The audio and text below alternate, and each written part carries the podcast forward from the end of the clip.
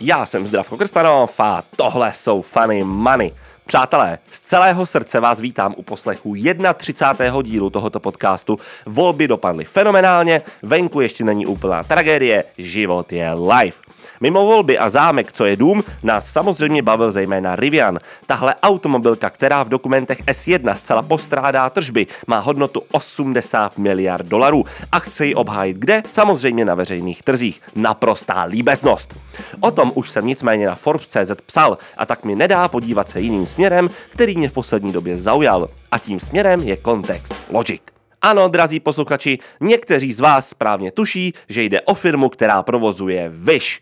Pokud neznáte Wish, vězte, že jde o populární nákupní mobilní platformu, kde lze koupit zástupy a zástupy různých věcí, často na prostých pitomostí. Jsou tam ale věci do domácnosti, věci na sebe i elektronika a většinou je to levné. Dobře to schrnuje firemní claim Shopping Made Fun. Takže asi tak. Vyš vstoupil na burzu 16. prosince 2020 s cenovkou okolo 24 dolarů a brzy se vyšvihl na 30 dolarů. Dokonce byl chvíli i memestokem, když Reddit komunita jela mantru Vyš 69. Tam se ale titul nikdy nedopracoval. Naopak z těch necelých all-time high 33 dolarů už jen padá, padá a padá. Dnes se obchoduje okolo hranice 5 dolarů a tak přichází čas se zeptat, zda to byl naprostý propadák, který smutně skončí, nebo zda se dočkáme nějaké příjemné otočky, či alespoň vzdoru. Začněme tím, že na Vyši s měsíční pravidelností nakupuje 107 milionů uživatelů. Platforma je aktivní ve více než stovce zemí a disponuje více než půl milionem prodávajících. Tržby za posledních 6 let vystoupaly ze 144 milionů dolarů na 2,5 miliardy dolarů v roce loňském. Poslední kvartál pro Wish znamenal meziročně o 6% nižší tržby ve výši 656 milionů dolarů, na nichž firma udělala ztrátu 111 milionů dolarů. Ani kvartály před námi nebudou zřejmě pro Wish představovat zlaté časy.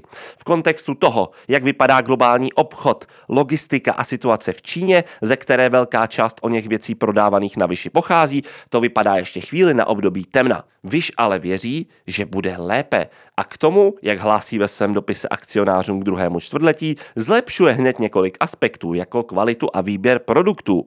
Hm, OK. Dále chce zvyšovat zábavu, kterou uživatelé při nakupování zažívají, anebo třeba rychlost aplikace. Celé to zní tak nějak jako shareholder letter z Vyše. Na druhou stranu je třeba říct, že některé nákladové položky firma snižuje a celkově se opravdu do shapeu snaží dostat. A zakladatel a CEO Paul Šulčevsky na konci dopisu píše, že by se firma měla vrátit k růstu v roce 2022. Já vám nevím, přátelé, ale když se na to dívám kolem a kolem, tak snad jen kvůli tomu, že Vyš se teď obchoduje jen za necelý 1,3 násobek tržeb, bych do toho šel. Jo, občas má prostě člověk jenom gut feeling a já ho z nějakého nevysvětlitelného důvodu u Vyše mám. Na rozdíl třeba od firmy, která nedodala jediný produkt a má valuaci 80 miliard dolarů. Takže takhle nějak zní Warren Buffett z.